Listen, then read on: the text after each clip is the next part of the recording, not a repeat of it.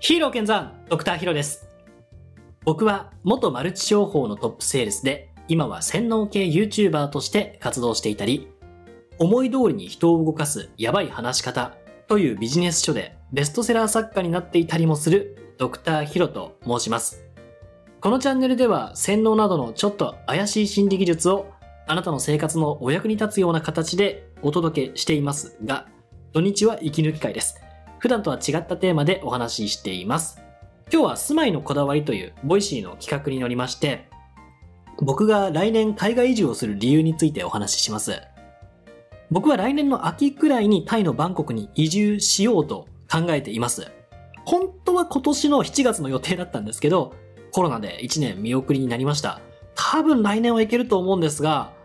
どうなんでしょうね。行きたいという意思は少なくとも持っています。なので、本当に行けるかどうかはコロナ次第なんですけど、なぜ海外で移住しようと考えているかっていう話を今日はしようと思います。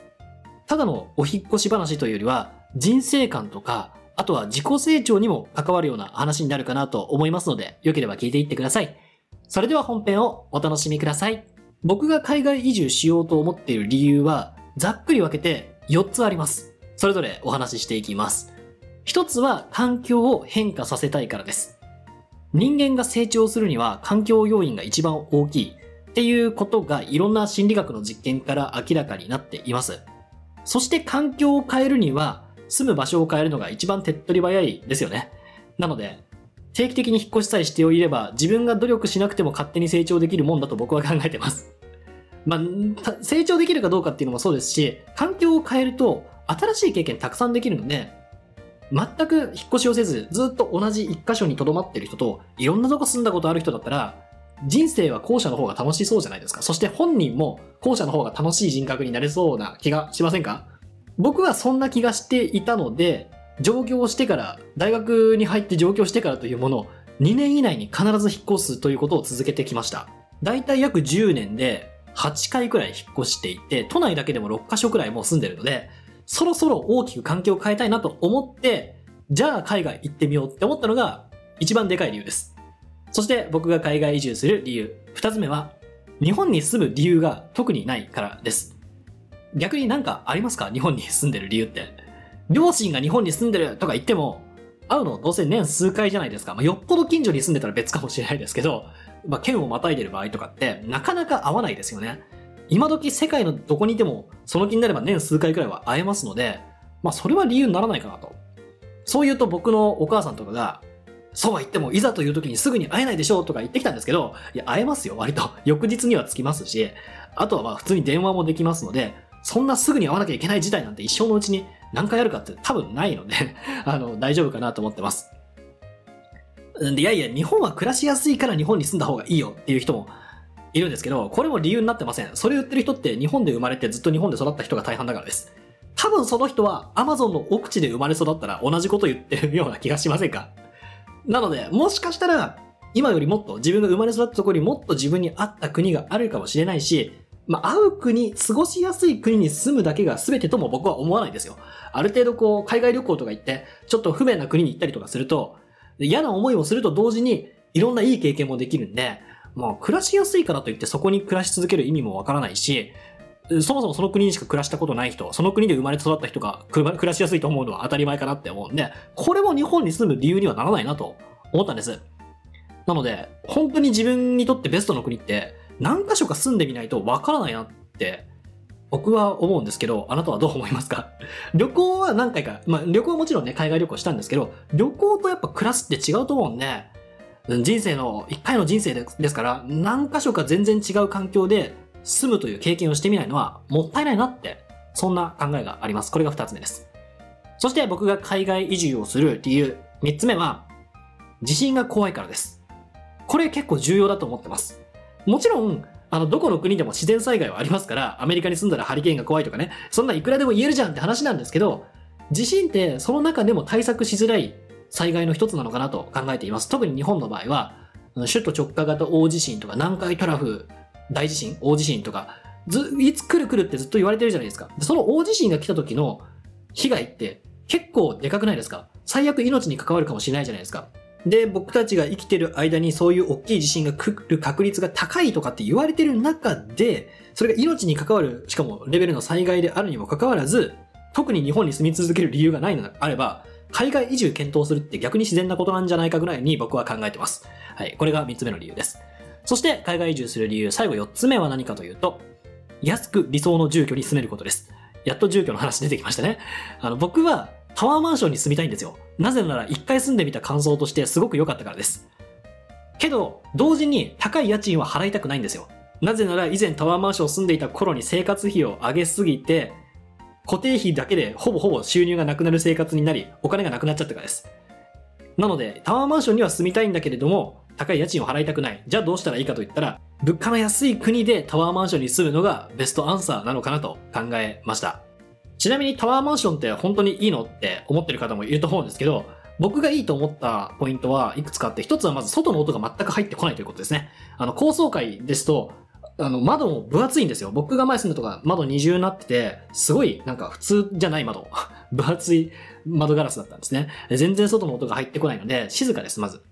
今住んでる家は、救急車とか通ると結構うるさいです。それが全くないですね、タワマンだと。で、あと眺めはもちろんいいです。そして設備も充実してます。例えばなんか床暖房がついていたりとか、ジムが24時間やってたりとか、あとはマンションの中にクリーニング屋さんが入ってたりとか、各階にゴミステーションって言って、ゴミ置き場があるからすぐに入れてすぐにゴミ捨てがいつでもできるとか、もう設備がすごくいいです。そしてセキュリティも充実してます。これはもう本当に一個一個すごい重要だなと思ってます。特に眺めってそんな重視しない人もいるかもしれませんけど、僕はお金をかける価値は大いにそこだけでもあると思ってるんですよ。なぜかって言ったら、例えば高い絵を買う人とかってたまにいるじゃないですか。その人たちって美しいものが毎日見れるからって言って絵を買う人、まあ、全てじゃないと思いますけど、そういうことを言ってた人がいたんですね。でも僕は美しい絵を見るよりも、窓の外から一面に広がる美しい景色を見た方がよりテンションが上がるんですよ。あんまり現実に理解がないんで。しかも、景色がいいと、なんかすごい遠くの方を見れて、なんか心も落ち着くし、いい風も感じられるし、だから僕は絵に何千万とかかけるぐらいだったら、その分全部家賃に振って、綺麗な、あの、眺めのいい家に住んだ方がいいんじゃないかって思ってます。はい。なので、眺めはすごく僕は大事です。寝るときとかもやっぱ夜とか夜景も見るとテンション上がるし、朝も朝日が昇るのが見れて気持ちいいし、眺めがいい部屋に暮らすだけで24時間の味わいがより深くなれるなって感じてるんで、眺めまず大事です。そして設備は、まあ、僕以前住んでた家は、サウナとプールはなかったんですけど、結構海外のタワーマンションはサウナとプールがついてるところが多いらしいので、次に住む時には、ジムだけでなく、サウナとプールもついていてほしいなと思ったんです。だって、いつでもサウナに行けるとか最高じゃないですか。寝起きでサウナとか行けるんですよ。もう僕にとってそんなの天国でしかないので、そのジムとサウナとプール全てがついているタワーマンションに暮らしたい。でも日本でそこにそういうのに暮らそうと思うと、やっぱり高い。特に東京であると高いです。なので、海外かなと。そして最後のセキュリティも、そろそろ僕も子供とかも考える年になってきたので、ここもいいに越したことはないかなと思ってます。しかも、タワーマンションで、まあ、以前住んでるところとか、あと友達の家とかね、知り合いの家とか行ってタワーマンションでたまにこう人とすれ違うと、お子様とすれ違う時とかもお子様と同じエレベーター乗る時とかあるんですけど、みんないい子。大体挨拶するし、なんかすごいこう、マナーもしっかりしてらっしゃって、別にタワーマン住んでない子が悪いとかっていう意味じゃなくて、やっぱタワーマンション暮らしてる方っていうのは、なんかこう、いい子率がすごく高いなって思うんです。なのでやっぱり育つ環境は大事だなって思うんで、そういう意味でもタワーマンションっていうのはいい選択なんじゃないかなと考えています。でも高い家賃は払いたくないので、海外、タイでタワーマンションだったら、まあ、部屋の間取りとかにもよりますし、もちろん地域にもよるんですけど、全然10万円台とか、地域や間取りによっては10万円切ってても、すごくいい、綺麗なタワーマンションに住めるので、僕のわがままを完全に叶えてくれる国みたいな感じです。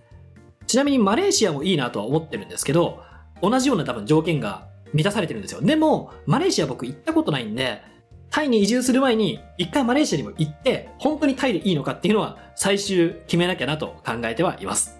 以上まとめますと、環境を変化させて自分を成長させたいっていう理由と、あと日本に住む理由が特にないというのと、それから地震が日本だと怖いということ、そしてタワーマンション住みたいけど高い家賃を払いたくないという4つの理由から僕は海外に移住しようと考えてます。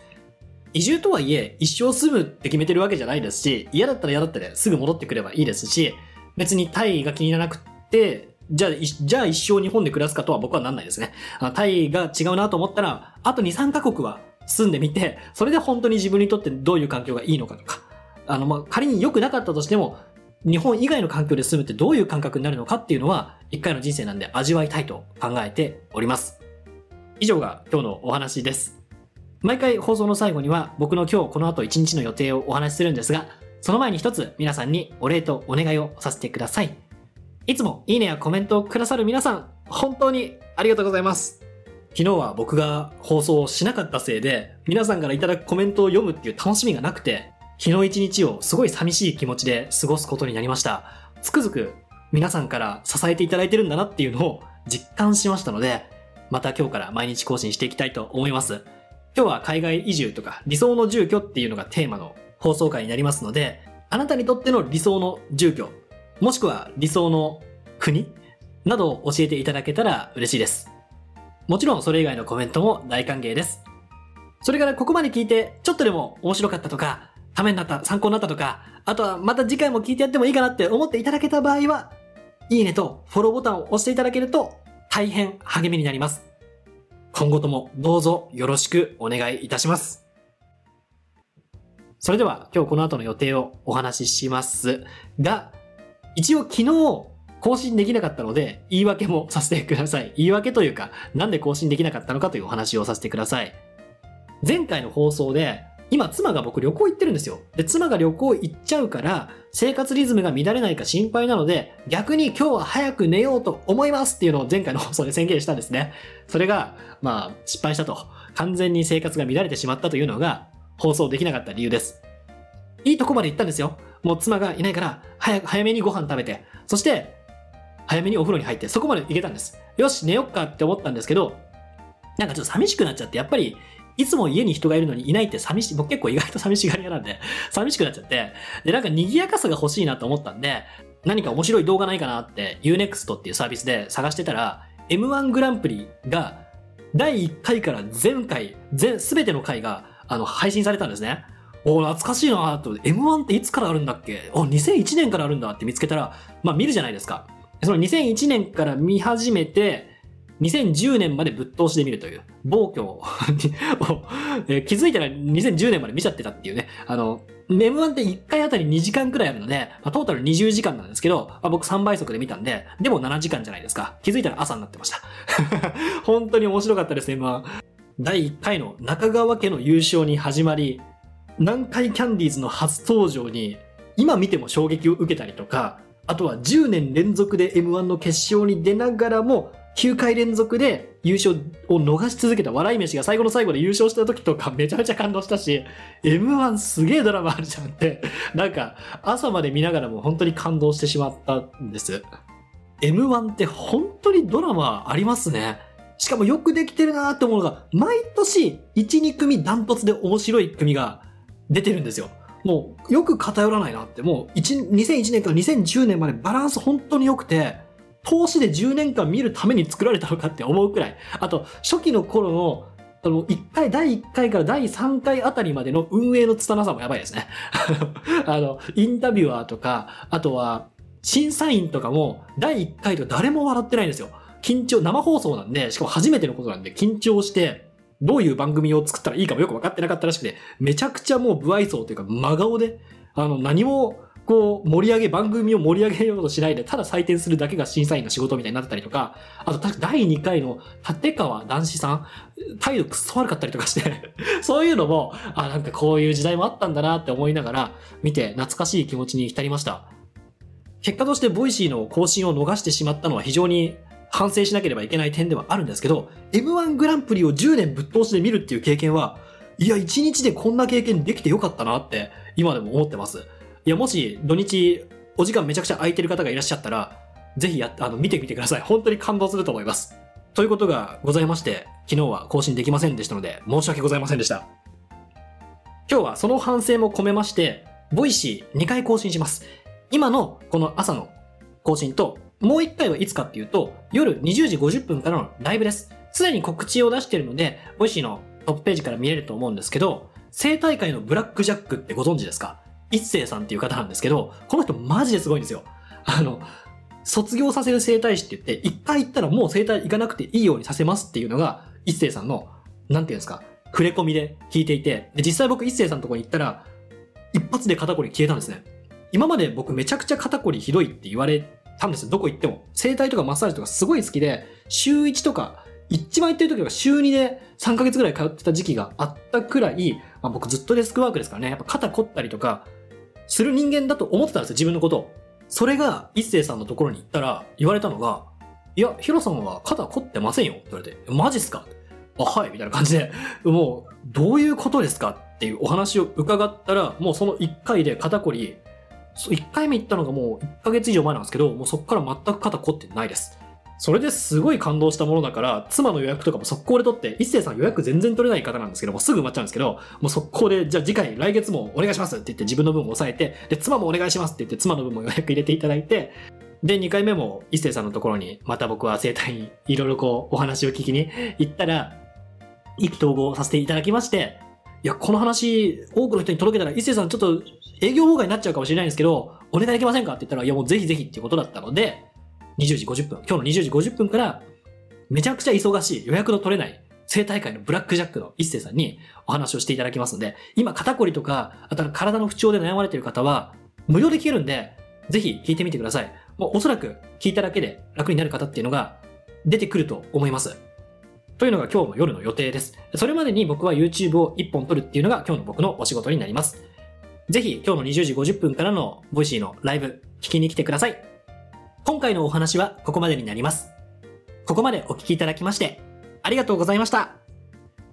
それではまた次回の放送か、YouTube か Twitter か、思い通りに人を動かすやばい話し方でお会いしましょう。